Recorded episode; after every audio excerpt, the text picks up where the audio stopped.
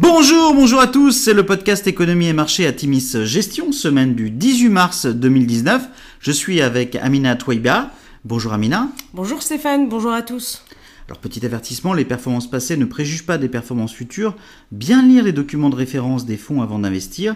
Et puis nous allons citer un certain nombre d'entreprises. Il s'agit d'une simple illustration de notre propos et non d'une invitation à l'achat. Alors cette semaine nous avons titré Jusqu'ici tout va bien.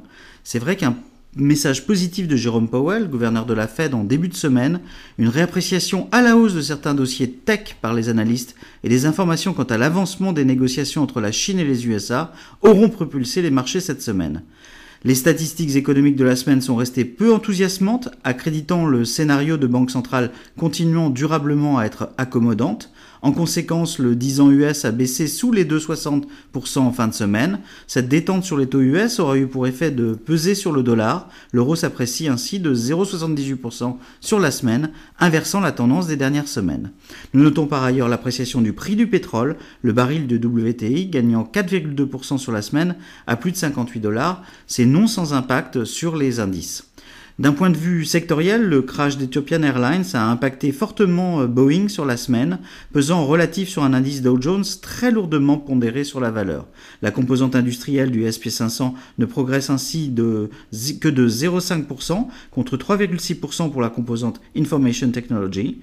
La semaine a par ailleurs été terrible pour Facebook, absent de nos fonds, avec le départ de son Chief Product Officer, une investigation criminelle en cours selon le New York Times et une panne majeure jeudi de Facebook et d'Instagram.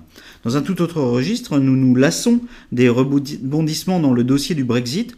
Les parlementaires britanniques ont voté contre l'accord porté par Theresa May, contre un Brexit sans accord et maintenant pour un délai complémentaire. On a envie de dire un délai complémentaire. Pourquoi faire?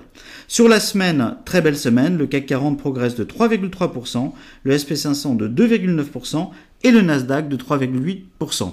Alors on a eu des publications relativement robustes encore cette semaine, Amina. Tout à fait Stéphane. Tout d'abord avec Inditex qui publie un chiffre d'affaires annuel en croissance organique de 4% au T4.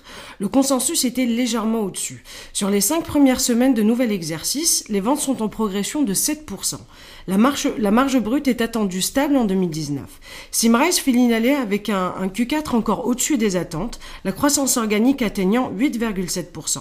L'ensemble des chiffres d'Adidas en 2018 ont été en ligne avec les attentes, avec un chiffre d'affaires de 5,2 milliards d'euros, une croissance de 4% et un EPS de 54 centimes d'euros. Ulta Beauty continue son accélération avec 9,4% de croissance comparable sur la fin de l'année 2018. Ulta cherche à créer des exclusivités sur les marches distribuées en ligne en, en, étant le véritable réseau de distribution physique de ces marques qui rencontrent les jeunes sur Internet. L'icône de cette réussite de licence est la ligne de cosmétiques de Kylie Jenner, sortie en novembre. La licence vaut déjà 800 millions de dollars. Enfin, Adobe, dont la publication a été robuste, elle, dépasse les attentes sur les ventes avec un chiffre d'affaires en croissance de 25% à 2,6 milliards de dollars sur leur premier trimestre. Alors en conclusion, Atimis Global et Atimis Patrimoine, nos fonds d'allocation ont selon nous très bien performé en ce début 2019. Dans un souci de prudence, en ligne avec leur profil de risque, nous avons euh, commencé à réduire l'exposition en actions de ces fonds. Dans une réflexion plus long terme, nous arrivons à la fin d'un cycle de publication dans l'ensemble très favorable aux valeurs de vos fonds actions et confirmant pleinement la pertinence des thématiques milléniales, Better Life et Industrie 4.0. Le court terme sera sans doute encore volatile, mais l'avenir de ces thèmes et de leurs sous-jacents est prometteur. L'histoire ne fait donc que commencer. Nous vous souhaitons une excellente semaine à tous. Merci, merci à tous.